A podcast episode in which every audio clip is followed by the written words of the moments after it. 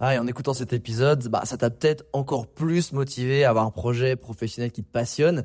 Mais le problème, c'est que tu es peut-être paumé, que tu sais pas dans quoi te lancer. Soit parce que tu aucune idée dans quoi, soit parce que justement tu as trop d'idées et tu sais pas laquelle choisir. Si c'est le cas, bah, va regarder mon workshop gratuit. Découvre ta zone de génie pour trouver ton job idéal. Avec ça, tu auras toutes les clés pour y voir beaucoup plus clair et prendre une vraie décision. Le lien dans la description, c'est à toi de jouer.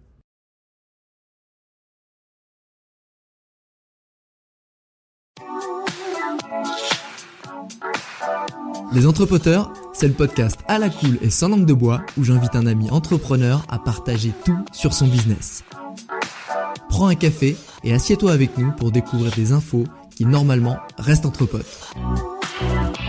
Le but de ce podcast est de te montrer l'envers du décor de l'entrepreneuriat en toute transparence et honnêteté pour t'apporter un maximum de valeur ajoutée.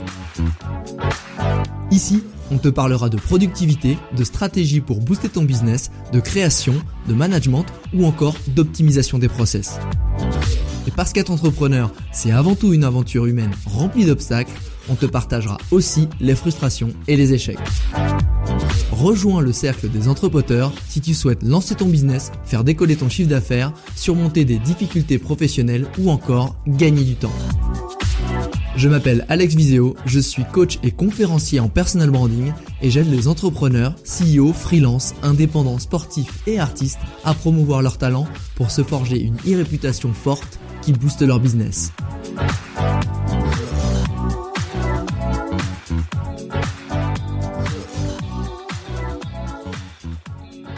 Aujourd'hui, je reçois Javier Azocar, aka Lou Cake sur Instagram. Et pour ceux qui suivent un peu le podcast des entrepreneurs, c'est un peu l'épisode 2 de l'interview que j'ai faite de Steven Herteler. Parce qu'il y avait une anecdote assez folle à la fin de son podcast qui était de parler d'un pote.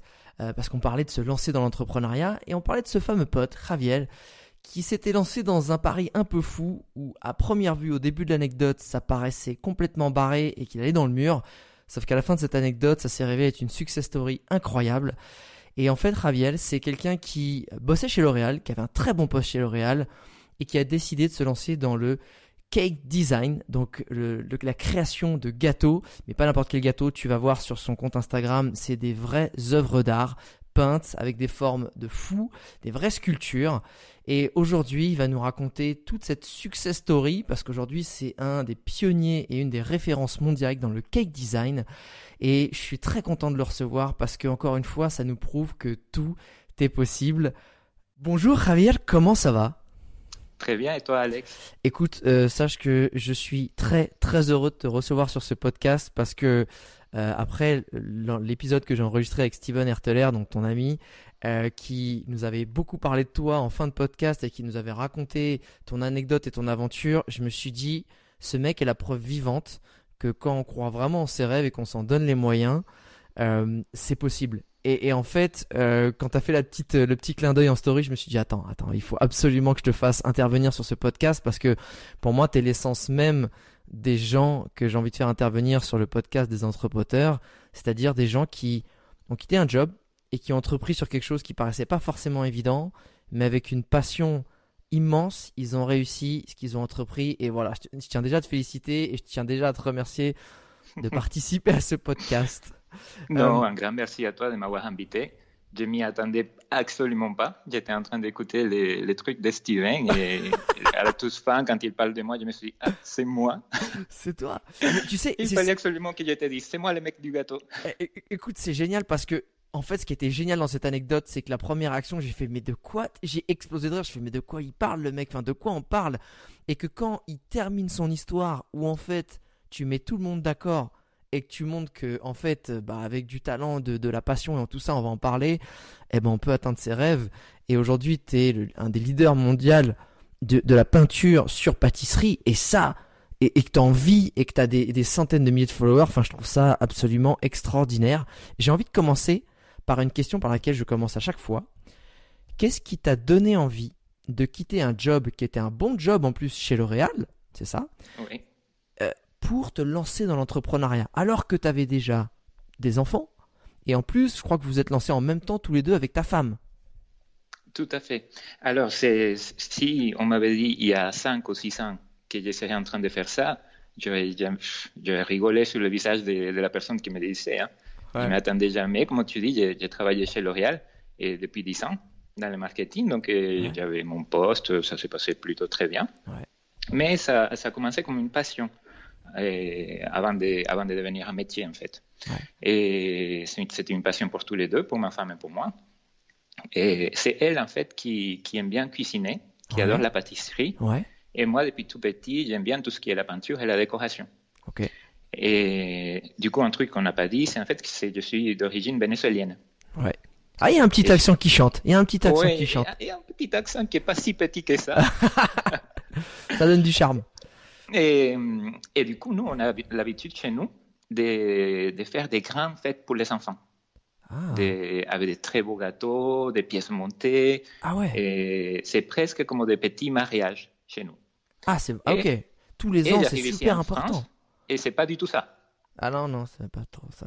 Et, déjà, les pièces montées, c'est plutôt soit pour un mariage ou, tu vois, c'est très rare, c'est plutôt la pâtisserie classique. Complètement. Et donc, nous, on a notre premier enfant. Mhm. Et il est à 9 ans. L'aîné, il a 9 ans déjà. Et on, on voulait faire la même chose.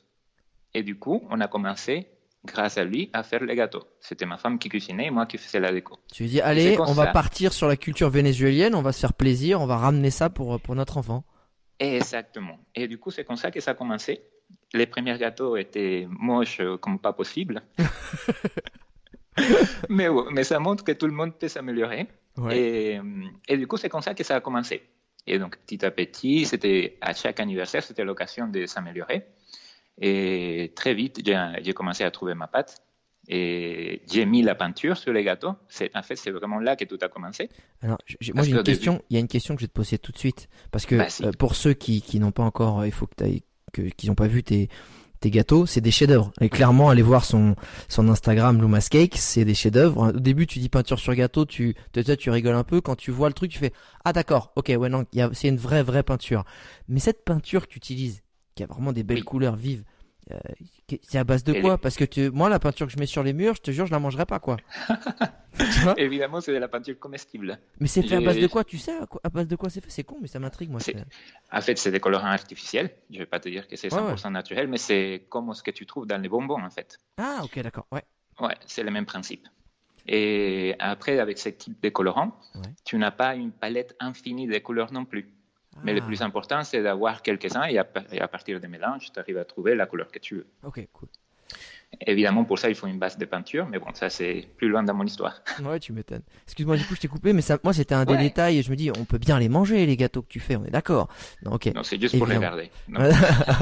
mais au début, tu sais qu'on, enfin, tu dis, tu dis qu'il y a tellement de boulot, c'est tellement euh, beau que tu, le mec, le premier mec qui met le coup de couteau dans le gâteau, il a la pression quand même, parce que c'est, Bon, c'est du boulot et derrière, tu, tu le manges, bref.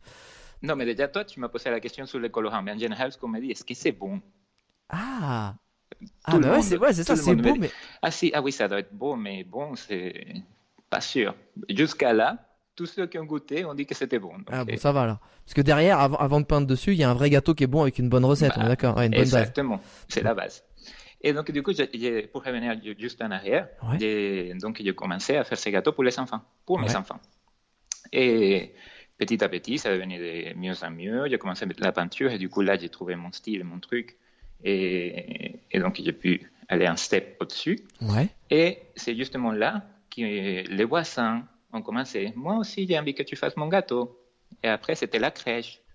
On avait ramené une fois un gâteau à l'école. Et donc, c'était les mamans des, des potes de, ah, yes. de, notre fils qui nous disaient, mais moi aussi, j'aimerais vraiment que tu fasses les gâteaux. Et comme ça, petit à petit, on s'est dit, mais il y a un truc là qui se passe. Et, mais du coup, évidemment, on ne s'est pas dit, bon, on va quitter L'Oréal, et elle va arrêter le pétrole, parce qu'elle est ingénieure pétrolier, donc rien à voir avec les gâteaux. Ah ouais? Ouais, aucun rapport. C'est ça qui est fou, c'est que c'est en plus de, euh, vous aviez deux jobs euh, euh, bien rémunérés, avec enfin, le haut niveau social et de rémunération. Et, donc, ouais, tu te dis pas, bah, vas-y, on va se lancer dans les gâteaux. Oui, on ne s'est pas dit, on ne sait pas quoi faire, du coup il faut qu'on fasse un truc. Non, pas du tout. C'est arrivé à côté de ce qu'on faisait. Mais petit à petit, ça a commencé à prendre de l'importance. Et, et, du coup, en fait, l'histoire entre ma femme et moi, c'est important. Pourquoi? Tu, tu, vas comprendre un peu plus. Nous, on est des, ce qu'on appelle des high school sweethearts. C'est-à-dire Non, vous êtes rencontrés euh, au, collège, euh, enfin, au lycée? Au bac. Waouh Et genre, vous êtes ensemble toujours depuis, vous avez fait, euh, enfin, bientôt Depuis qu'on a 15 ans. Oh donc, ça fait 21 ans. Eh bah, dis donc, ça, ça... Alors, tu penses que vous êtes en une espèce en voie d'extinction? Je tiens à te dire que ça n'existe plus, ces gens. ben, faut, voilà. donc, bravo, rien que pour ça, bravo. De, temps en temps, je retrouve des gens qui me racontent qu'eux aussi, donc ça existe, ça existe encore.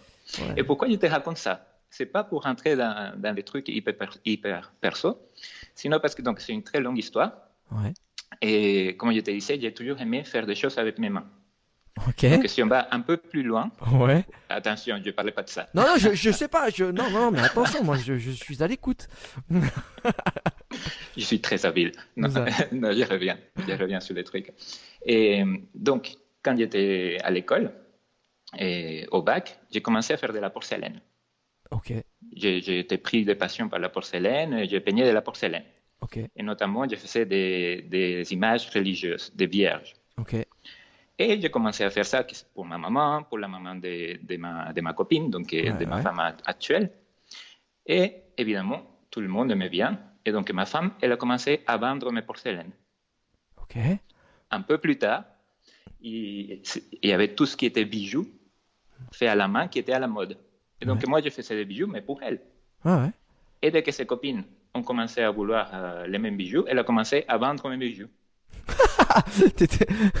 c'est bon, ça c'était un petit complément. Allez, allez, Javier, ce soir, non, non, pas de, pas de film, ce soir, pas de Netflix, tu me fais un bijou, faut que, faut qu'il y ait de la vente. En fait, dès que j'ai commencé à faire un truc, elle, elle commençait à le vendre. Donc, ah. comme ça, tu commences déjà à comprendre qui est qui dans l'histoire. Ok, ok, ok. Tu, es tu, en fait, tu es Wozniak et elle, c'est Steve Jobs, en fait, dans l'histoire. Un peu ça, on, on, mélange des deux. On mélange et du coup, quand elle a vu que tout le monde a commencé à vouloir, faire, à vouloir qu'on fasse leur gâteau, c'est elle qui, qui, nous a dit, bah, on y va, on se lance. Évidemment, on n'a on pas déployé les grands moyens, on a juste fait un, un auto-entrepreneur ouais. pour pouvoir commencer à répondre à ses besoins mais à côté de, votre, de vos jobs respectifs, pour voir, pour peut-être pour tester un peu les, peut-être les prix, la demande, la fréquence, etc. C'est ça? Voir si ça, si ça marchait, si, si, c'était juste les petits copains et copines, ou si il y allait avoir une demande plus importante. Ouais. Donc tout ça, ça a démarré, allez, on va se dire, il y a, il y a un peu plus de trois ans, trois ans et demi. Seulement, ok. Oui. Et donc du coup, petit à petit, ça a commencé à monter on a ouvert notre page d'Instagram. Ouais. On a commencé à faire les gâteaux. On a mis un, un petit, un petit poster hyper euh, simple à la crèche de notre petit. Et juste pour, dire, si vous voulez des gâteaux, contactez-nous. Ouais. Avec deux ou trois photos. Ça a commencé à marcher. Les premières, c'était les, les, personnels de la crèche. Ok. Et comme ça, ça, petit à petit, ça augmente. Et ça, c'était quoi? C'était de l'ordre de un gâteau par mois? Un gâteau par semaine? Il y a eu un moment, donc, donc on, est monté jusqu'à 9 ou 8 gâteaux par semaine. Par semaine? Oui. Ah, ah oui, effectivement. À côté de votre boulot À côté de notre taf. Qui en ah plus, n'était pas un, taf facile. Tu sais, L'Oréal, ouais, c'est pas réputé pour travailler peu. Non, pas trop. Donc, du coup, c'était quoi notre. La première année, c'était un peu la folie. Mais c'est ça ce qui a permis justement d'aller au-delà. Bien sûr. Parce qu'on est, certes, on est, on est passionné, on est capable de prendre des risques, mais on ne va pas faire n'importe quoi non plus. Surtout quand tu as une famille, tu as deux gamins. Effectivement. Tu réfléchis deux fois. Donc, du coup, on a commencé, on a commencé comme ça, on a fait l'autre entrepreneur. Et comment était notre, notre quotidien On va se dire? On allait euh, au taf. Ouais. On partait pas si tard que ça, vers 19h30. OK. On revenait ici, on s'occupait des gamins, on donnait les vins à manger, etc. 21h, à 21h, on commençait à bosser. Ah. Et à 1h, on était au lit voir des fois plus tard. Wow. Donc, du coup, on s'est vraiment investi sur, sur la chose. Ouais. Et un peu plus tard dans cette année, j'ai commencé à voir en fait que tout ce qui était cake design commençait vraiment à, à, monter ici en France. C'était ici au début de, du, de, notre conversation que, que ce n'était pas très connu, mais ça a commencé à venir. Et j'ai vu en fait qu'il y avait de, de plus en plus de cours de cake design qui se faisait un peu partout dans le monde et pas forcément ici en, France. Ah. Et du coup, j'ai décidé, avec ma femme, on s'est dit, bah, écoute, je pense qu'il y, y, a du potentiel. Et je maîtrisais déjà bien les gâteaux et tout ça. La peinture, je la maîtrise parce que j'en fais depuis que j'ai 7 ans, Ouais. depuis tout petit. Et avant de faire tout, tout ce qui est gâteau, je faisais la peinture à l'huile. Ouais. Et, et j'avais fait aussi la porcelaine, tout ce que je t'ai raconté tout à l'heure. Ouais. Et du coup, je décide de lancer les premiers cours. Et finalement, ça s'est plutôt bien passé. Comment alors ça c'est super intéressant parce que euh, ok tu déjà déjà tu consacres beaucoup de temps personnel en plus de ton travail pour tenter l'aventure pour voir pour prendre la température de est-ce que ça peut marcher quel est le flux de demandes et est-ce qu'on peut assurer derrière etc vous avez créé votre auto-entreprise quand vous avez voulu passer le next step en, en se disant ok peu de compétition en France mais euh, demande grandissante mondiale sur le cake design, tu te dis attends, bah moi je suis en France, euh, je suis, on est plutôt très bon là-dessus, on a envie de se positionner. Comment tu crées un cours? Ça a été quoi votre stratégie? C'était vous avez euh, rappelé vos clients qui ont acheté les gâteaux. Vous avez, ça a été quoi la stratégie pour, tu vois, les, autant les gâteaux se vendaient bien, comment les cours t'as réussi à les remplir pour voir si ça marchait? En fait, on a, on a commencé déjà à avoir une petite, pas ce qu'on a aujourd'hui, on a commencé déjà à avoir une petite communauté Ouais. qui n'était pas forcément les mamans qui nous commandaient, mais aussi des passionnés de cake design Oh. qui commençaient à s'abonner à nous petit Ouais, à ouais. petit parce qu'ils découvraient nos, nos gâteaux et tout ça. Et du coup, avant moi de lancer les, les cours, j'en ai moi-même fait deux ou trois avec Ah. d'autres cake designers d'un- pour voir comment ça s'est passé, apprendre aussi. Ouais, bien Parce sûr. t'as beau, t'as beau savoir et être bon, si tu te formes pas, bah, tu évolues pas. Et Complètement. donc, du coup, eux, ils m'ont donné un peu aussi les bases que j'avais pas par rapport au cake design lui-même. La peinture, je la maîtrisais bien, mais tout ce qui était la pâte à sucre, tout ça, pas forcément. Et du coup, j'ai regardé comment ça s'est passé et on s'est dit, euh, allez, on y va. Et on a commencé à communiquer sur, les, sur, sur Instagram. Ok. Ouais. Au, au début, évidemment, on s'est mis une deadline. En fait, on a commencé à parler de, ce- de cet atelier peut-être 4-5 mois en avant. Ouais. J'ai fait des petits pubs sur Instagram euh, géolocalisés pour essayer de toucher un petit peu le public. Ah Et on a réussi quand même, sur notre premier atelier, à avoir 17 personnes. Pas mal. Ouais. Et c'était, en fait, c'était la première pierre de, tout ce qu'on a fait après. Wow, ok. De ces 17 personnes, il y a encore euh, des, on garde encore les contacts avec toutes ces personnes-là. Ouais, ouais. Et il y a des élèves qui sont devenus des fidèles. Ah, fait une formation, ils sont là. ah ouais. En fait, et ce qu'il fallait, c'était, c'était la, la première, en fait. Et après, c'est les élèves eux-mêmes qui commencent à en parler avec, à d'autres, qui disent Ah, c'est génial, ah, tu devrais le faire. Et en plus, on, et on en parlera peut-être plus tard aussi, et une des caractéristiques de mes cours, Ouais. et qui n'était pas forcément jusqu'à là comme ça, c'est qu'on s'amuse beaucoup. Ouais. il y a le côté latino qui sort, il y a de la musique. Il y a de l'ambiance, il y a de l'ambiance dans tes cours, Javier. Ah, on rigole. Et du coup, les...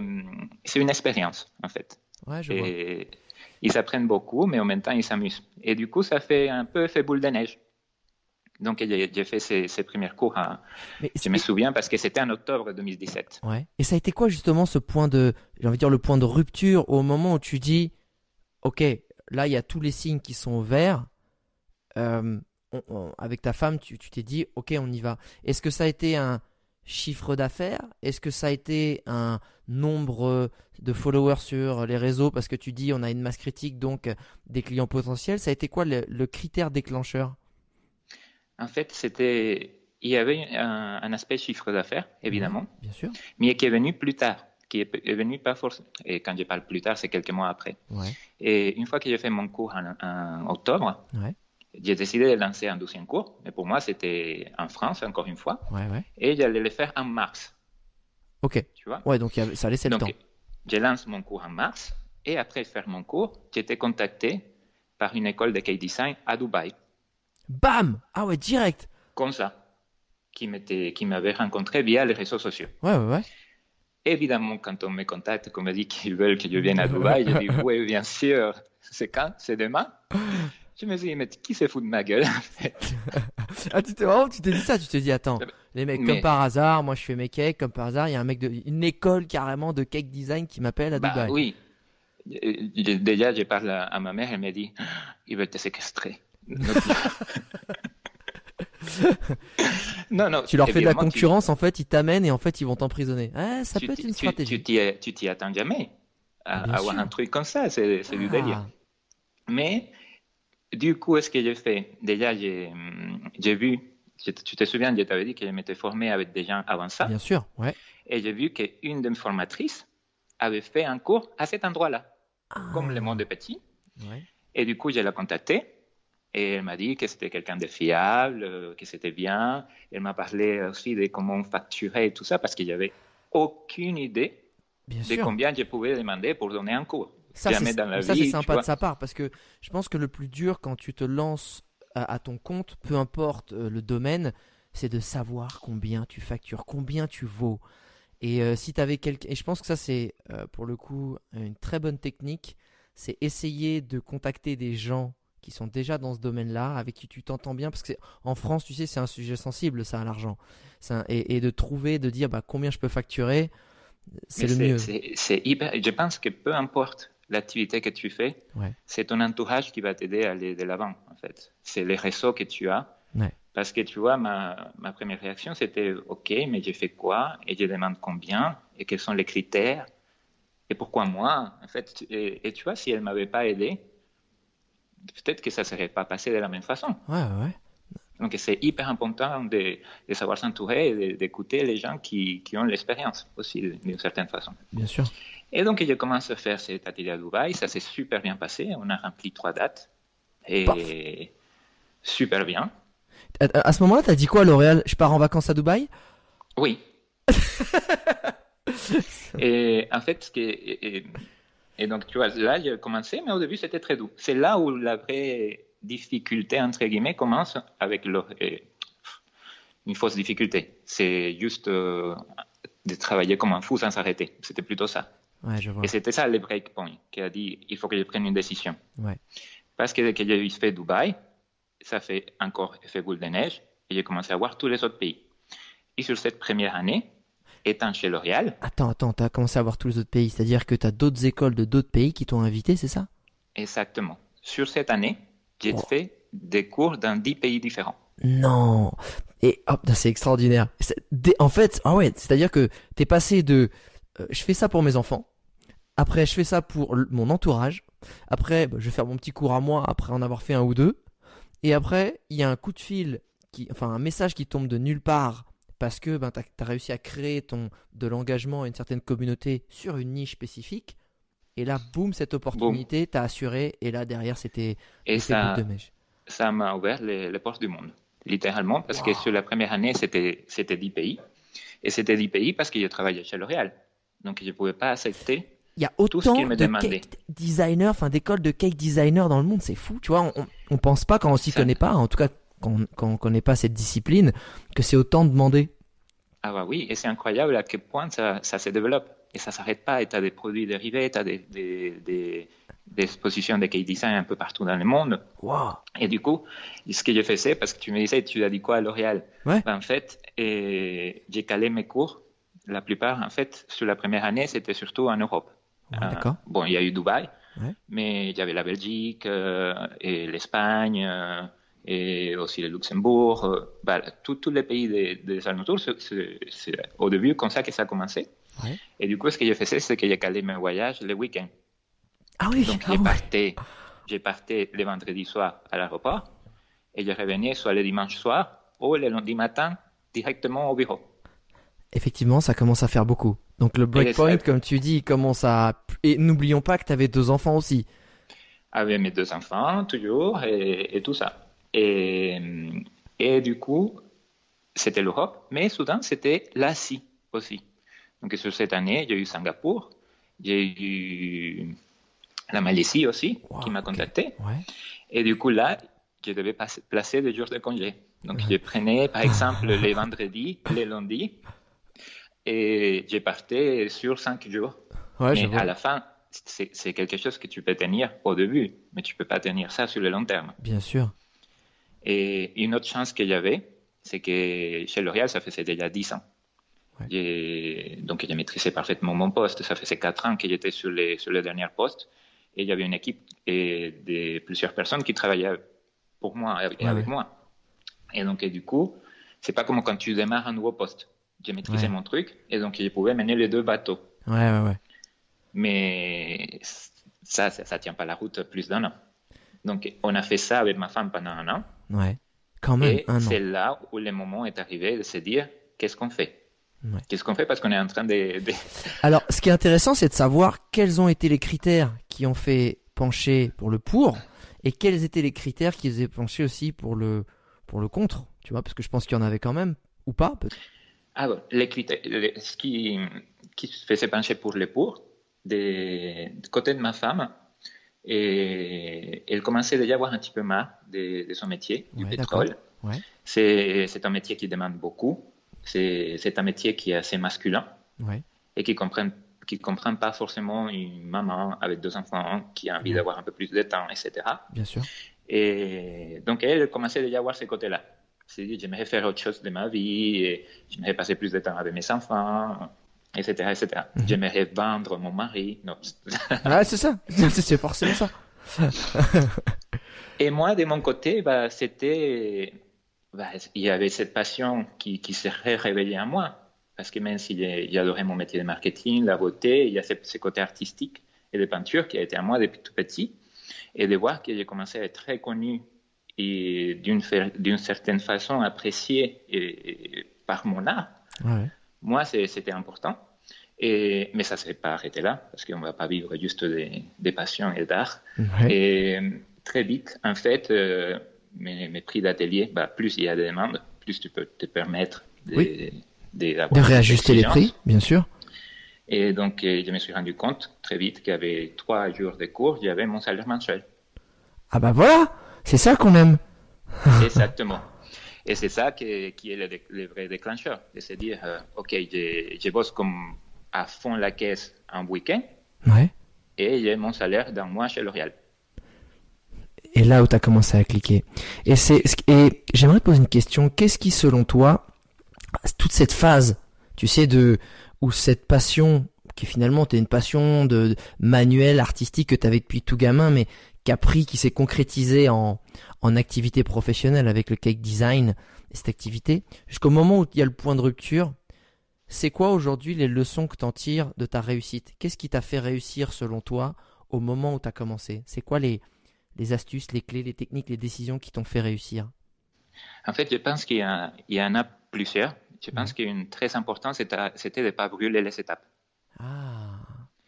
Peut-être que... Qui étaient lesquelles selon toi? Pour toi, c'était quoi bah, les étapes importantes? Déjà commencer à connaître mon marché, s'il y en avait ou pas. Ouais. Et commencer à voir si ça marchait. En fait, tâter le terrain et mhm. petit à petit voir s'il y avait de la place pour, pour, nous et pour notre offre. Et aussi de l'améliorer, de, de, la perfectionner.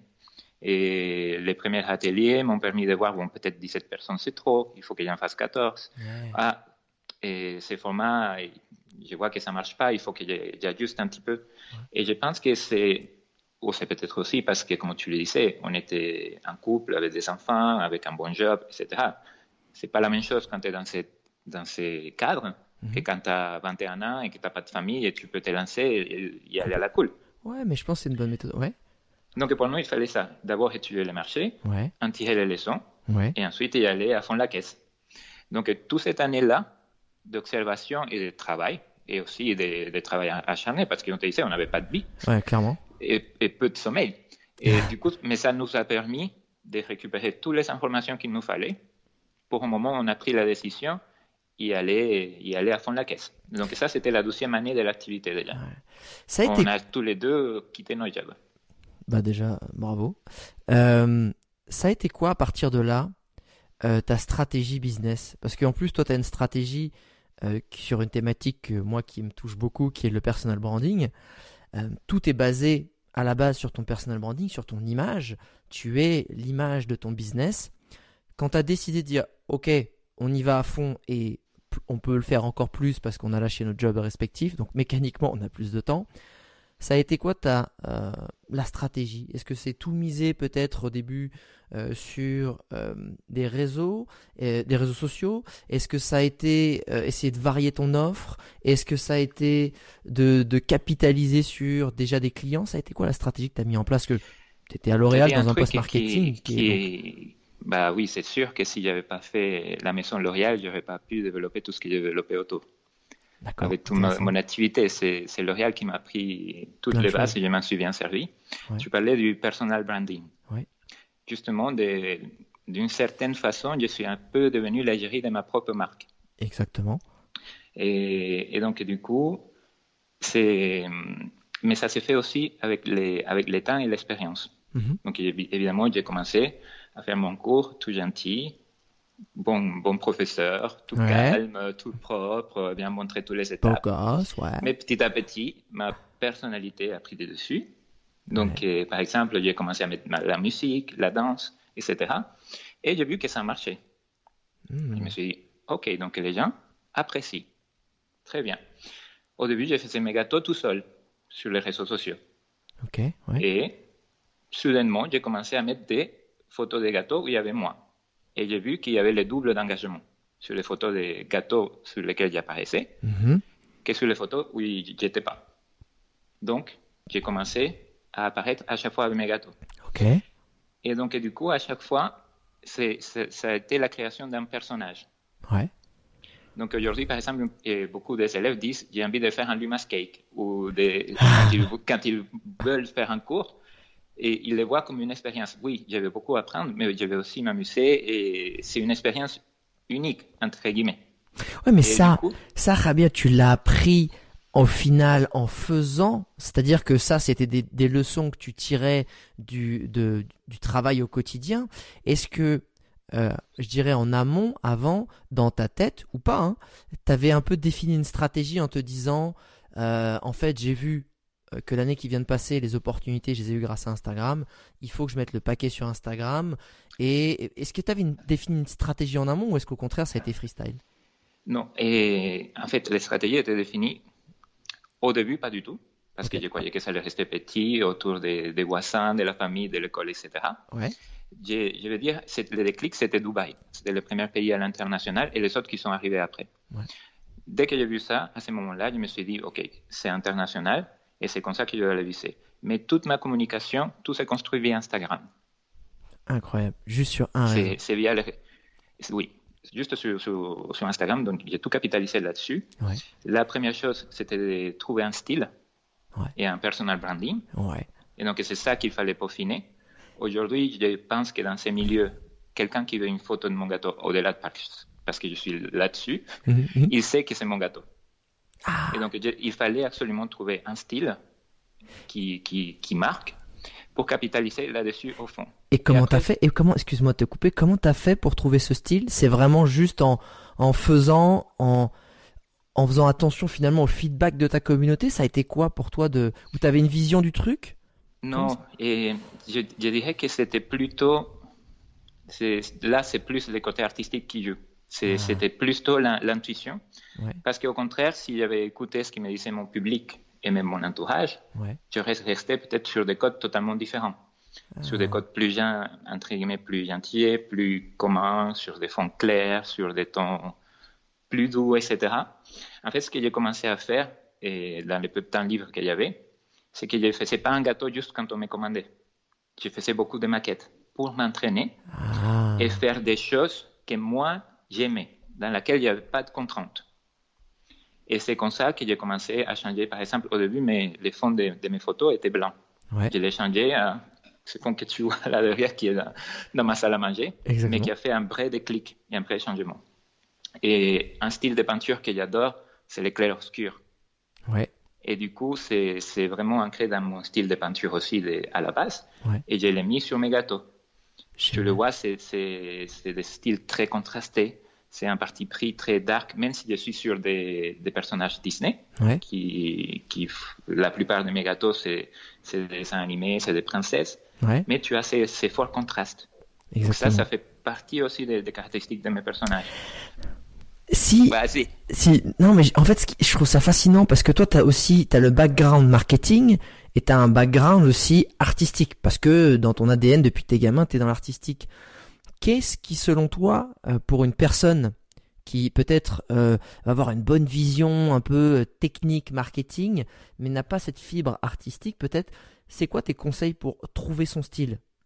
Rien à voir avec le cake design, mais en règle générale, quand tu veux trouver ton style, selon toi, ça passe par quelles étapes ou c'est quoi tes techniques? Alors, je pense que le plus important, en fait, c'est d'essayer, justement, comme je te disais, et d'essayer pour se trouver, tout simplement. Comme je te disais, si je, si, si je m'étais arrêté à la création que me demandaient mes clients, ou à ce que j'entendais ou ce que je voyais autour, j'aurais jamais trouvé mon vrai style. Le plus important, c'est d'écouter son intuition. Même quand tu n'as pas un background artistique, tu as un petit truc qui te dit j'aimerais faire comme ceci, j'aimerais faire comme ça. Comme ça, et du coup, c'est les freins que tu te mets qui empêchent de trouver ton propre style. Le fait de ne pas avoir des contraintes, c'est pas un gâteau qu'on m'a commandé, c'est de faire ce que tu as envie de faire, c'est que bah, tu te lâches. Et si c'est moche, tant pis. Mais si c'est beau, tu apprends et tu avances. Et du coup, ça s'applique un peu à, peu importe ce que tu fais. Bien sûr.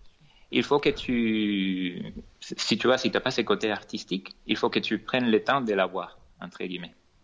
Et ça, et ça, pour toi, c'est important. Tu penses que je pense que le, le, gros défaut euh, d'un entrepreneur, c'est d'être énormément dans l'opérationnel tu sais, de faire des choses, de faire faire faire des choses. Tu fais ta, euh, tu fais des mails, tu fais du net, tu sais, du networking, tu vas, tu vas, et en fait, tu t'accordes aucun moment de calme et tu sais, de, un moment de créativité. Toi, pour toi, ça doit représenter combien de pourcents de ton quotidien?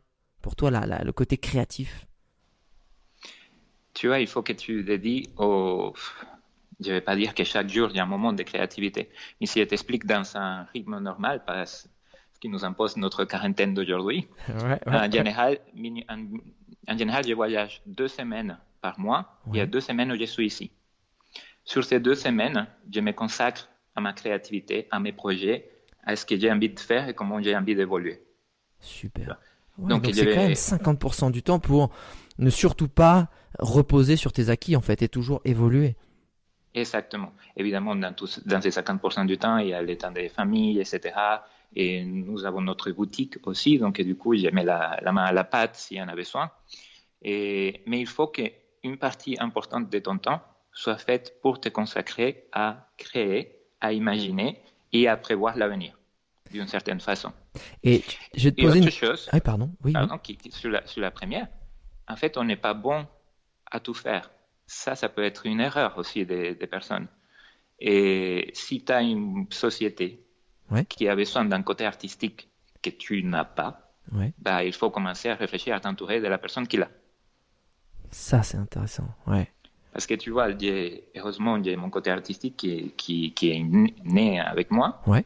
J'ai le marketing qui a fait ma formation, donc je peux utiliser ces deux-là. Bien sûr.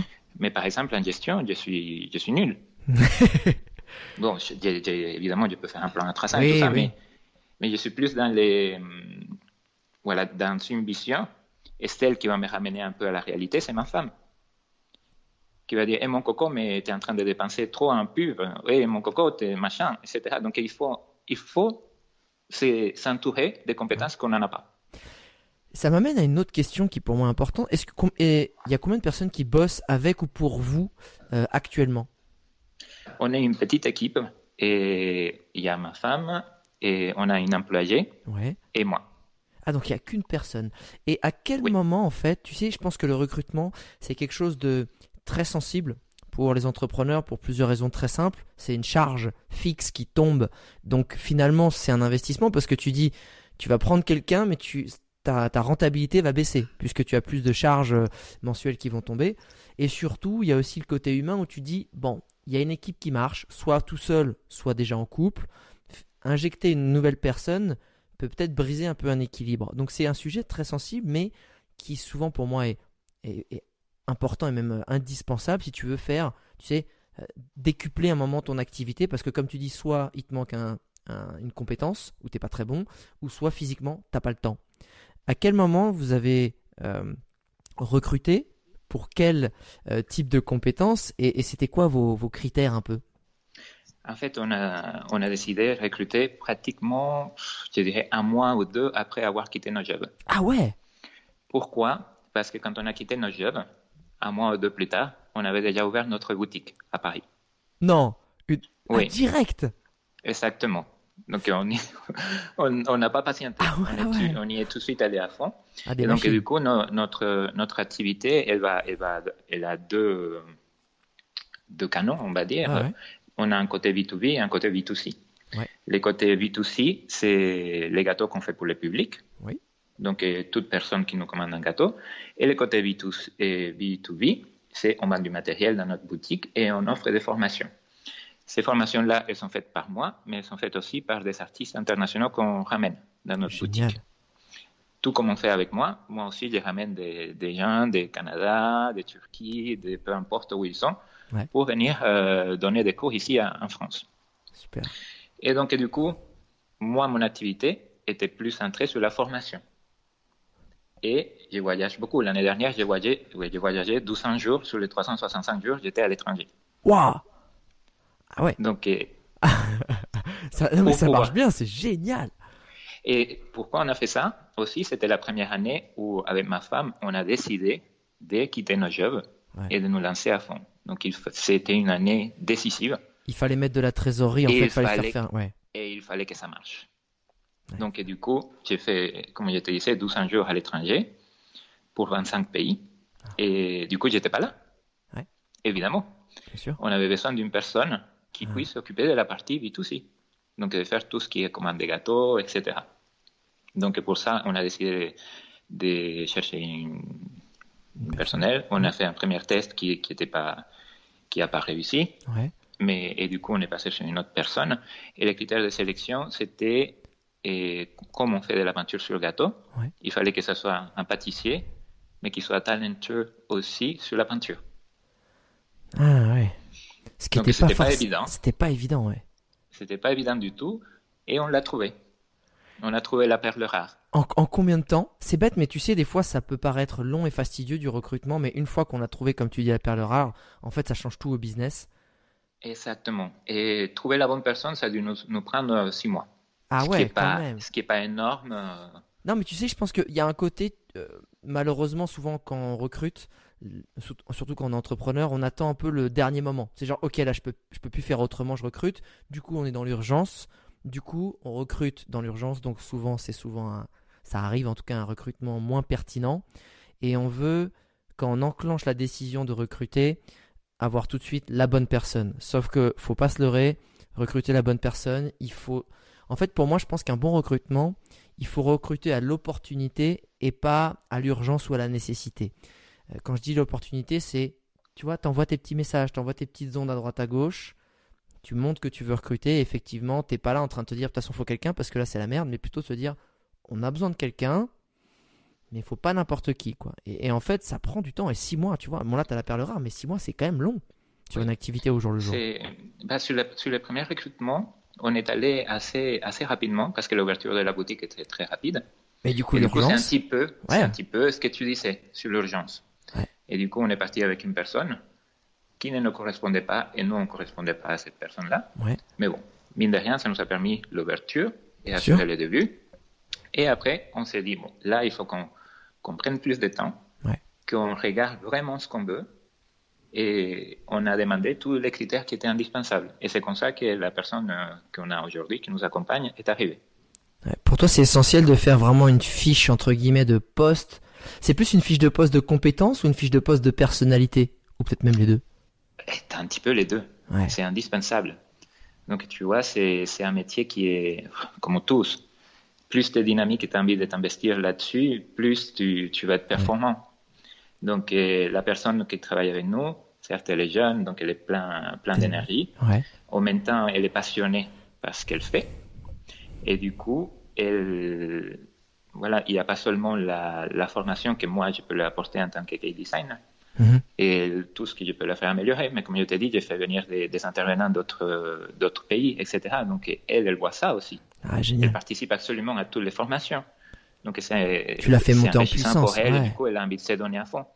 Et évidemment, on a des horaires normaux, mais il se peut qu'avec un événement, bah, comme dans tout travail, tu dois rester. Surtout dans l'événementiel, enfin, je veux dire, un moment. Oui. Tu, tu, dois rester, tu dois des fois faire des horaires qui sont pas, voilà, qui sont ce qu'ils sont.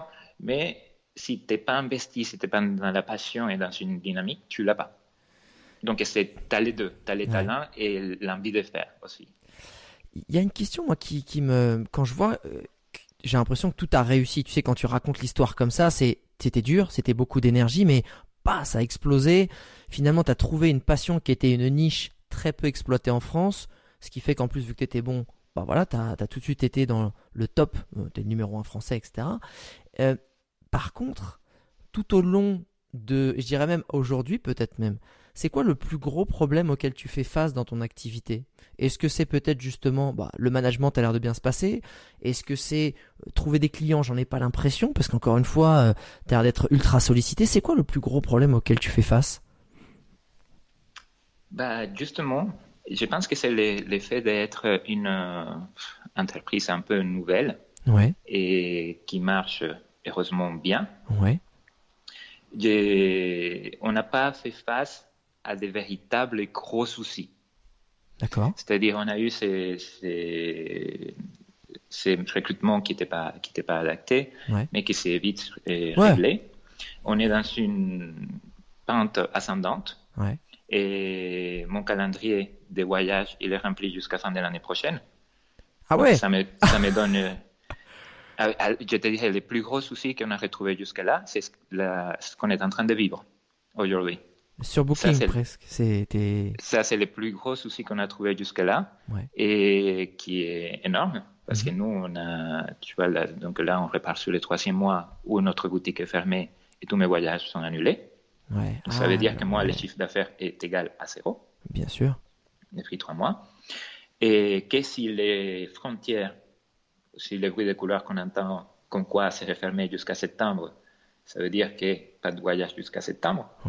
Donc c'est plutôt ça, en fait. C'est on, arrive à survivre parce que, comme je te disais, ma femme gère la, la boutique et la, a la gestion de tout. Elle a bien géré la trésorerie. gère la trésorerie et elle s'est toujours dit que, je ne sais pas d'où elle a sorti ça, c'est comme son stock de sécurité. Elle a toujours dit, dans notre compte, il y a de quoi survivre trois mois. Et eh ouais. Quoi qu'il se passe. Ouais, avec les trois enfin avec les deux et bientôt trois enfants. Ouais. Et pas notre compte personnel. Et ouais, le compte, le compte de la société. Ah oui, le compte social. Ok, la, la, boîte, elle peut tourner trois mois sans rien qui rentre. Trois mois avec zéro.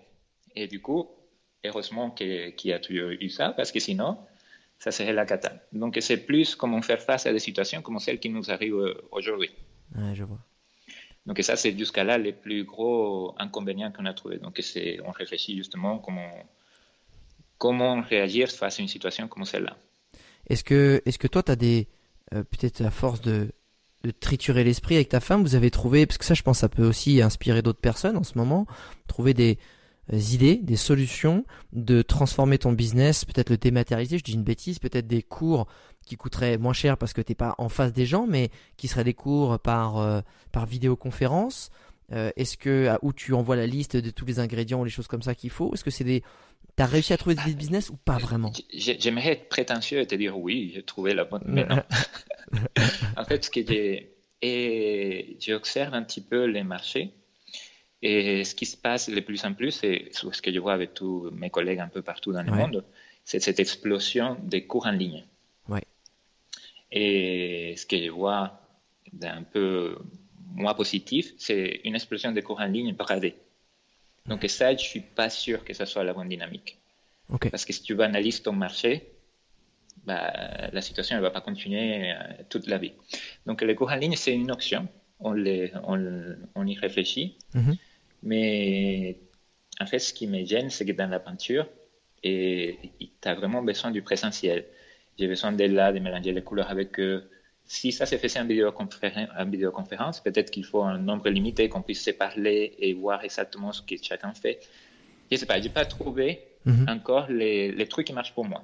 Mais en tout cas, c'est quelque chose qui se développe. Ouais, je pense qu'il y a, hum, moi je suis un grand défenseur des formations en ligne parce que, euh, comme tu dis, ça permet peut-être euh, enfin c'est pas peut-être, pour moi ça permet d'avoir accès à des informations qui sont euh, très élitistes, de par le plus grand nombre de clients, pouvoir y avoir accès. C'est-à-dire que la personne a une information qui vaut très cher, mais au lieu de la vendre à 10 personnes, elle va la vendre à 1000. Ce qui fait que ben les 1000 ils vont pouvoir les avoir à un moindre prix. Et là on parle autre chose que d'autres thématiques que la tienne, mais je trouve ça extraordinaire le pouvoir de se dire que on démocratise euh, et on rend accessible des informations qui sont haut de gamme et luxueuses entre guillemets. Et, moi j'aime beaucoup ça, cette forme-là de de se dire que ok, ben au lieu de faire des écoles qui valent 20 000 euros, ben en fait regarde il y a un mec qui te donne toutes ses connaissances pour en un mois sur une formation en ligne, etc. Et c'est à 1000 euros, tu vois. Sauf que vu qu'il va avoir beaucoup plus de clients, ça va être beaucoup plus intéressant. Et je me dis peut-être, tu vois, quand je réfléchis à ton business, c'est de se.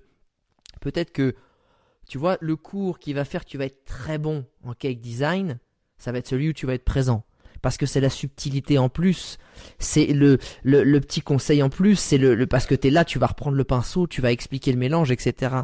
Par contre, le, le niveau beginner ou intermédiaire du cake design, peut-être que grâce à toi, une formation en ligne où clairement, moi j'y connais rien, eh ben je pourrais y avoir accès parce que de toute façon, moi peut-être que j'ai ni le temps ni l'argent d'avoir peut-être été un de tes cours physiques, mais tu me donnes la possibilité de me mettre un pied à l'étrier avec des formations en ligne, tu vois. Et que de toute façon, vu qu'on se fait chier un peu chez soi en ce moment, faire du cake design euh, en suivant un prof plutôt beau gosse, sympa et marrant, ça peut être pas mal, tu vois. Exactement, c'est à ça qu'on a, qu'on a réfléchi. Pas notre formation sur les formats qu'on les donne aujourd'hui, parce que c'est peut-être trop d'infos, parce que c'est peut-être trop complet, mais justement de trouver la bonne astuce et ce qui vraiment peut être enseigné en ligne. Et les, les, cours en présentiel, c'est donc le next step. Donc, c'est des choses auxquelles on réfléchit. Sinon, j'ai profité de ce temps mort, entre guillemets, pour essayer de trouver de nouvelles techniques, faire de ah, nouvelles créations, etc. Et réfléchir aussi un petit peu au, next step de la société en, tant qu'elle soit. Parce que, comme je te disais, sur la première année, c'était 1200, 1200, jours de voyage. Ah, On va pas faire 1200 jours de voyage à l'infini non plus. Non, non. Sinon, la, sinon, la maman va partir avec les trois enfants. Attention. Exactement. de temps en temps, on, est, on part ensemble. Ah, ça, c'est le côté chouette aussi de la chose. On était censé en août partir à Miami, Orlando, tous ensemble, mais est-ce que ça va être possible? En plus à Disney, le berceau de ta créativité. Exactement. Et bah, ça me ramène aussi un petit peu au sujet Disney. Et comme je te disais, dans, moi, on a tout ce qui est la formation avec mes voyages et on a la boutique. La boutique, elle a fêté sa première année et on a réussi à avoir une boutique qui est rentable sur la première année. Et donc, du coup, l'idée, c'est de développer davantage ça pour que je puisse réduire mes nombres de déplacements. Bien sûr. Et une des choses qui va nous aider, évidemment, à, développer ça, c'est justement Disney. Je ne t'ai pas raconté, mais avec toute cette explosion de notoriété, il y a bientôt, il y a un an exactement, j'ai été contacté par Disney. Tu veux dire, il y a, il y a Walt, il y a Walt Disney qui t'a dit allô, allô Javier, j'adore ce que Disney lui-même. été contacté par, euh, par, Disney et j'ai reçu un mail de, de Disney et qui me dit on a, on a vu votre travail et il faut absolument qu'on se rencontre. Et pour qu'on voit des possibilités de travailler ensemble. Et t'as fait pareil qu'avec Dubaï, je fais arrêtez vos conneries les mecs, ça suffit les blagues maintenant. non mais tu, tu le dis en rigolant, mais moi aussi, je... mais putain, mais c'est qui là? Donc je vois le nom de la personne, je me mets à trouver partout sur, sur Instagram, euh, sur LinkedIn. C'est une vraie personne. Et c'est une vraie personne. Et, c'est une personne qui existe. Ouais, c'est ça. Et du coup, on nous donne rendez-vous, ça nous donne trop de détails. Et pour aller chez Disney, je vais avec ma femme, euh, tout propre. Oui. Vous voulez me voir? Et en fait, euh, ils nous ont dit que le travail qu'on faisait était incroyable et qu'il n'y avait pas des gens qui fassent un, un travail équivalent en France et qu'ils avaient absolument besoin de travailler avec nous. Et donc, du coup, on a commencé un processus de référencement chez Disney qui est un process assez complexe. Ah ouais. Surtout parce que c'est sur la partie food. Donc, on a ah, dû passer des, tests de laboratoire et ah des normes très, très pointues. Ah. Donc, on a dû faire des mises en, des mises en normes de, notre labo. Ah, et ouais. on nous a fait des, des, tests des mains, où on fait des microbiologies des mains, des surfaces. Ah ouais, si t'as pas des verrues ou des trucs comme ça, on sait jamais. Et pourtant, il n'y avait pas les coronavirus. Donc, ah bah dis donc. donc, on a mis tout en place et du coup, on a réussi à être référencé chez eux. On s'occupe de tout ce qui est design pour événements spéciaux et tout ce qui est hôtel, hôtel etc. Wow. Parce que des fois, le parc il est réservé par Shakira j'en sais rien. Donc, le, parc est réservé. Ouais, donc tu as fait un gâteau pour Shakira, quoi. Non, pas encore, mais j'espère un jour. Ah, putain. Là, si non, un parce gâteau que tous les côtés moi je te dis big les commandes des, des hôtels et tout ça, et du coup, nous, on s'occupe de, de tout ça. Et évidemment, ça va générer un chiffre d'affaires supplémentaire Ouais. à faveur de la boutique. Donc, ça fait partie des plans qui vont nous aider à développer davantage. On souhaite aussi, déjà, on se pose la question sur embaucher une deuxième personne, Ouais. parce que la, la fille qui travaille avec nous, elle est, comme je te disais, elle est vraiment très très forte sur les côtés peinture et décoration. Ouais. Mais aujourd'hui, elle fait tout. Ouais, Elle, fait, elle, cu- elle cuisine, elle monte les gâteaux, elle fait la déco, etc. Donc peut-être qu'il nous faut un- quelqu'un qui cuisine et qui monte les gâteaux et elle se concentre sur la déco. Bref, nous commenter tout ce qui est la, notre vision, c'est augmenter la production de la boutique Mhm. pour que je puisse réduire le nombre de voyages, pas les éliminer. Et peut-être, comme tu disais, pourquoi pas compenser d'une certaine façon ces jours de non-voyage par Ouais. des formations en ligne. C'est pour toi, c'est euh, tu sais cette part de création, de d'évolution, c'est c'est important pour euh, pourquoi? Parce que j'ai l'impression, tu sais que euh, il y a y a deux écoles de quand tu es en quand entrepreneur. Tu as l'entrepreneur qui va essayer de de masteriser au maximum un skills, tu vois, une compétence, et il va se mettre à fond là-dedans. Et t'en as d'autres qui se disent, ok, je sais bien faire ça, mais je vais essayer pour entre guillemets réduire les risques ou essayer de diversifier les revenus, de diversifier aussi euh, mes produits. Toi, t'es plutôt du coup la diversification et pourquoi? Non, attention, je ne dirais pas que je suis dans la diversification. Ça dépend. J'essaierai pouvoir master, oui, mais un style et une caractéristique. Par exemple, moi, je suis expert dans la peinture sur gâteau. Ouais. Je ne vais pas me mettre à donner des cours sur les buttercream ou sur les Ah. sculptures.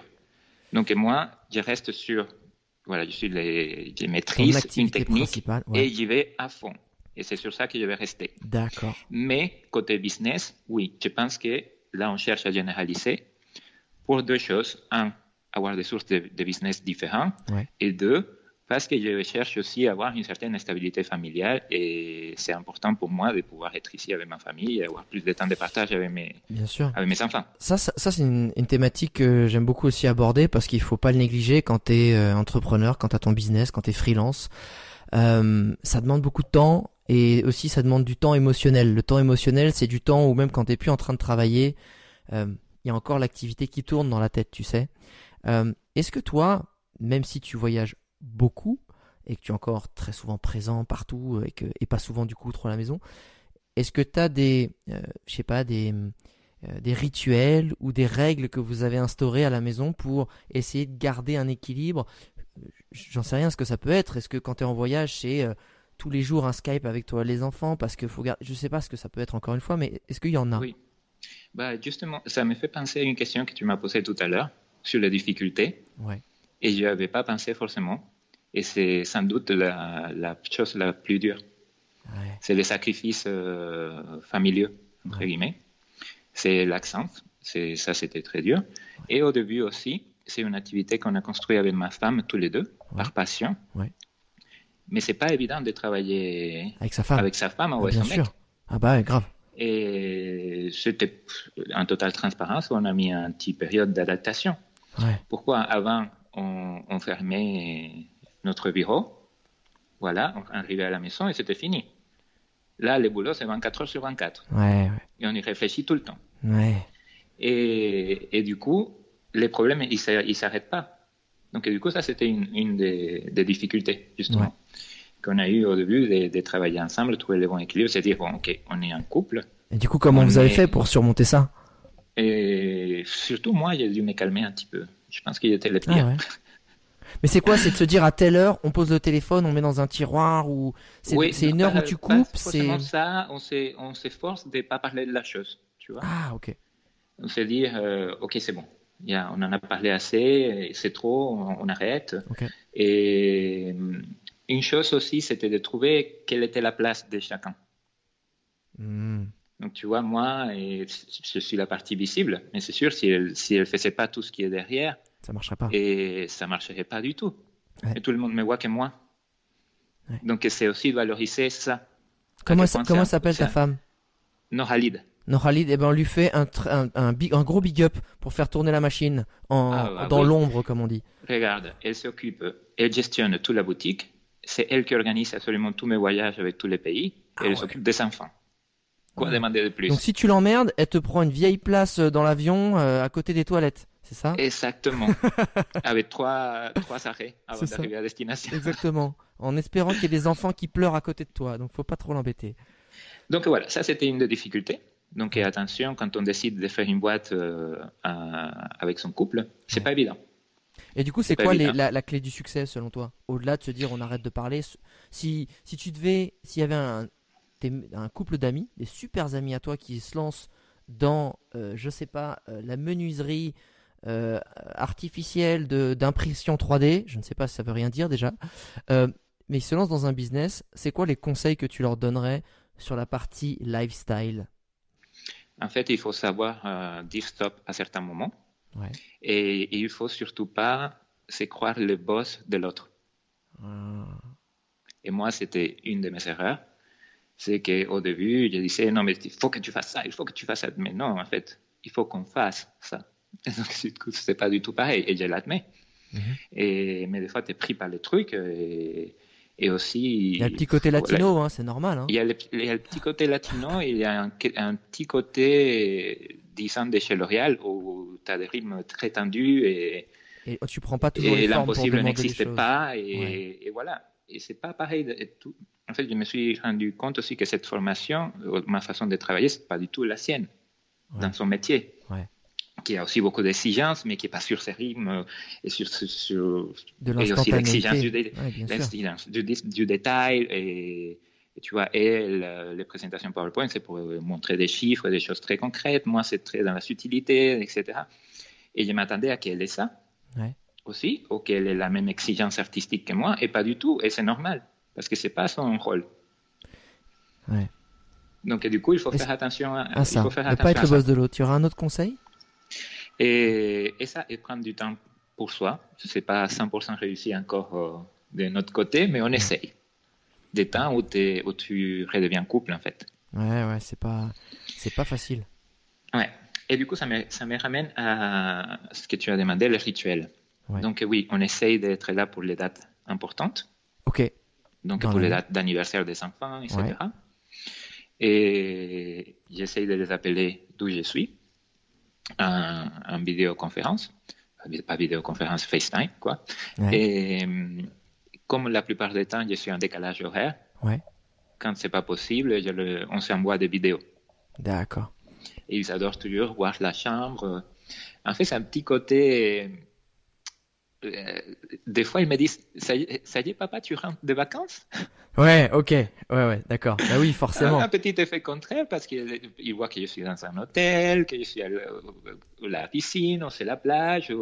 en, général, dans tous les pays où, où je vais, j'essaie d'avoir au moins un jour où je peux visiter les pays. D'accord. Parce que sinon, ça devient connaître des aéroports et des salles d'hôtel. Je me suis dit, si je vais si loin dans certains pays, c'est bête de pas de pas essayer de rencontrer les gens et de, et de voir euh, la culture.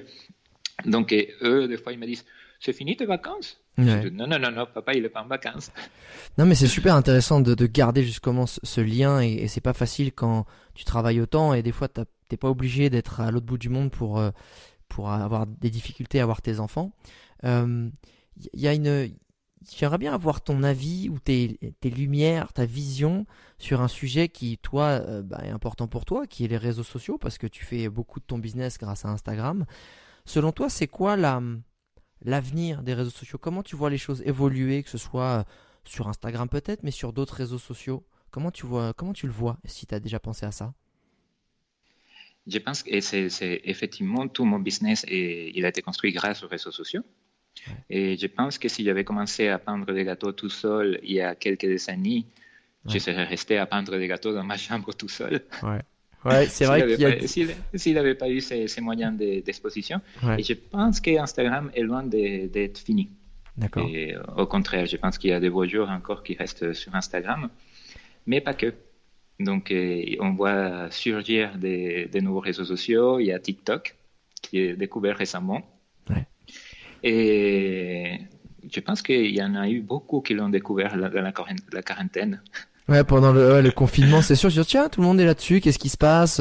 Il y a un côté addictif, il y a un côté très divertissant, il y a un côté euh, plus euh, visuel euh, dans, dans, dans, la vidéo. Exactement. C'est peut-être plutôt vers ça aussi qu'ils vont partir les réseaux sociaux sur quelque chose de moins statique ouais. et plus expérimental, ouais, où tu, tu... ouais, plus de plus de vécu. Et donc, c'est peut-être sur ça aussi qui, qui, va se retourner la communication euh, sur Instagram aussi. Bon, déjà, tu, tu, le vois aussi dans la réactivité et l'interaction qui ont certaines vidéos. Ouais. Les matériels vidéo, tous les stories. Bien Beaucoup sûr. de gens regardent plutôt les stories maintenant euh, que, les, que les fils de, de, la page. Donc, c'est aussi des choses sur lesquelles on, on peut s'adapter en tant que marque ouais. la création de contenu. Mais ça, il y, y, a un point intéressant. Je trouve que c'est, tu sais, le côté Instagram, c'est le côté un peu show-off. C'est un peu un espèce de CV euh, de vie un peu interactif ou en tout cas qui se rafraîchit régulièrement à travers tes posts et tes stories. Il euh, y a le côté aussi YouTube qui est le, finalement le plus vieux un peu réseau social parce que c'est un peu un réseau social finalement euh, YouTube sans vraiment l'être et où il y a de l'inspiration, où il y a euh, des infos pratiques, des tutoriels et j'ai l'impression que, tu sais, le futur, qui est en train d'être montré un peu par TikTok, qui est en train de mélanger tout ça. Tu sais, cette, cette immersion vidéo, mais euh, plus euh, réseaux sociaux friendly, c'est-à-dire qu'on part plus sur des vidéos de 8 minutes, mais sur oui, des... Naturel, entre guillemets ouais. C'est ça que j'aime bien, c'est que pour moi, euh, un TikTok, c'est un espèce d'Instagram décomplexé où en fait on ose créer du contenu, même si on ne sait pas bien filmer, même si on n'est pas talentueux en photo, et qu'on a juste quelque chose à partager, que ce soit un, un petit talent pour quelque chose, parce qu'on a envie de faire rire. Mais je trouve que, en fait, finalement, ce que tu retrouves sur TikTok au format réseaux sociaux, c'est-à-dire au format de l'instantanéité, c'est ce mélange que tu peux créer entre euh, bah, peut-être de l'inspiration, mais aussi des conseils pratiques et de la dynamique, des choses qui, qui vont se rafraîchir régulièrement, qui demandent peut-être moins de travail, euh, pas toujours, hein, parce qu'il y a vraiment des, euh, des pieces of art. Tu quand, vois, quand, quand tu regardes ouais. ce qu'ils font. Ouais, il y en a, ils font des trucs de malade, il y en a, ils se tuent, et franchement, respect. Mais ce que je veux dire, c'est, je pense que les réseaux sociaux vont, vont faire cette convergence en fait. Le réseau social qui va gagner, c'est celui qui va mixer un peu ça, ce côté où tu apprends, tu te divertis, il y a plus d'interaction euh, et, et c'est pas forcément évident, tu vois. Et je pense que la vidéo est, est clairement un, un, des leviers principaux. Tu vois, la photo, on voit sur Instagram, elle est, c'est bien, euh, elle, elle, atteint ses limites. Il y a de plus en plus de, pour ça que les stories sont autant consommées parce qu'il y a un côté frais. Exactement. Et je pense que c'est sur ça aussi est en que je me suis concentré sur les, ouais. sur les derniers temps parce que dans, quand tu regardes mon Instagram, c'est un côté très statutaire Ouais, euh, et, et je pense que c'est son rôle d'avoir des très belles photos institutionnelles qui, ouais. qui attirent. Mais quand tu regardes mes stories, c'est vraiment de la déconnade. Ouais. On déconne dans les salles, dans les, dans- avec les élèves, Bien un sûr. peu partout, et je montre les différentes cultures sur l'instant, et, et je vois l'engagement que ça, que ça génère. Donc effectivement, je pense que c'est peut-être sur ça qui va s'épancher un peu plus les, les médias et les réseaux sociaux. Ouais, et je pense que même les créateurs de contenu doivent vraiment réfléchir à se demander comment mon contenu arrive à être un mix de plusieurs notions. Je suis plus que dans le beau, je suis peut-être aussi dans le don d'information, je suis plus que dans l'inspiration, je peux être aussi dans l'échange, tu vois. Et c'est, je pense qu'on va essayer de, on va, on va par là. Je sais pas encore sous quelle Oui, forme les aussi. Ouais, exactement. Alors, une question que j'aime bien euh, poser, Javier, c'est, euh, tu vois, on est à Paris, on, on vient de finir un de tes ateliers, on prend quelques petites bières comme ça, il y a une, une tournée, deux tournées, sauf qu'en fait, le bar où on a pris euh, les bières, c'est un petit bar PMU, tu sais, où on peut acheter des jeux à gratter, tu vois, les petits jeux à gratter. Et, Yes. euh, et du coup, bah, forcément, au bout de deux, trois tournées, ouh, on va tous acheter un jeu à gratter, sauf que toi, ton jeu à gratter, il y a 10 000 euros dessus. Et vu que toute la soirée, t'as fait que parler business avec les gens qui étaient là, ils t'ont dit bah attends Javier, obligé, tu dépenses, euh, t'es obligé de dépenser ces 10 000 euros dans ton business, dans ta société. Si aujourd'hui t'as 10 000 euros qui tombent comme ça, dans quoi tu les investirais? Bah, justement, je pense que j'ai investi sur peut-être deux choses Ouais. et, et qui, qui ont le même objectif. Je te disais que je voulais développer davantage ma boutique Ouais, et de la production de la boutique. Donc ça passe par aussi plus d'équipements et peut-être un espace plus important pour pouvoir accueillir une nouvelle personne et augmenter notre capacité de production.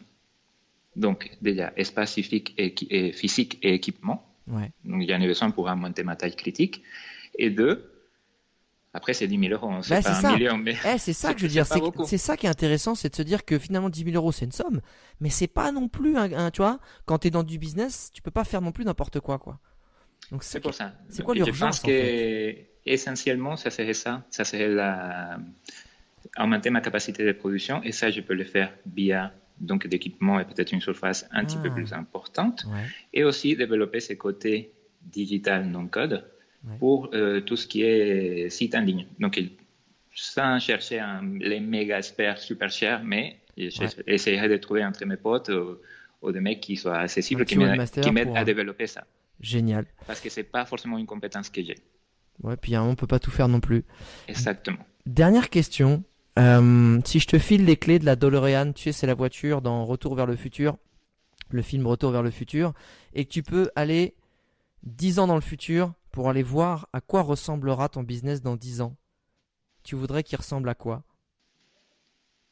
Alors j'aimerais que, ça, que, Lumascape soit devenu un peu la référence mondiale dans le key design, que ce soit ici en France, mais aussi à l'international. Donc pourquoi pas, je ne vais pas devenir K-Boss, mais pourquoi pas avoir des centres de formation un peu partout dans le monde? À un moment donné, je ne peux pas, mais tu vois, je ne peux pas être partout. Donc pourquoi pas des, entre guillemets, qui sont ailleurs. Ouais, ouais. Tu vois?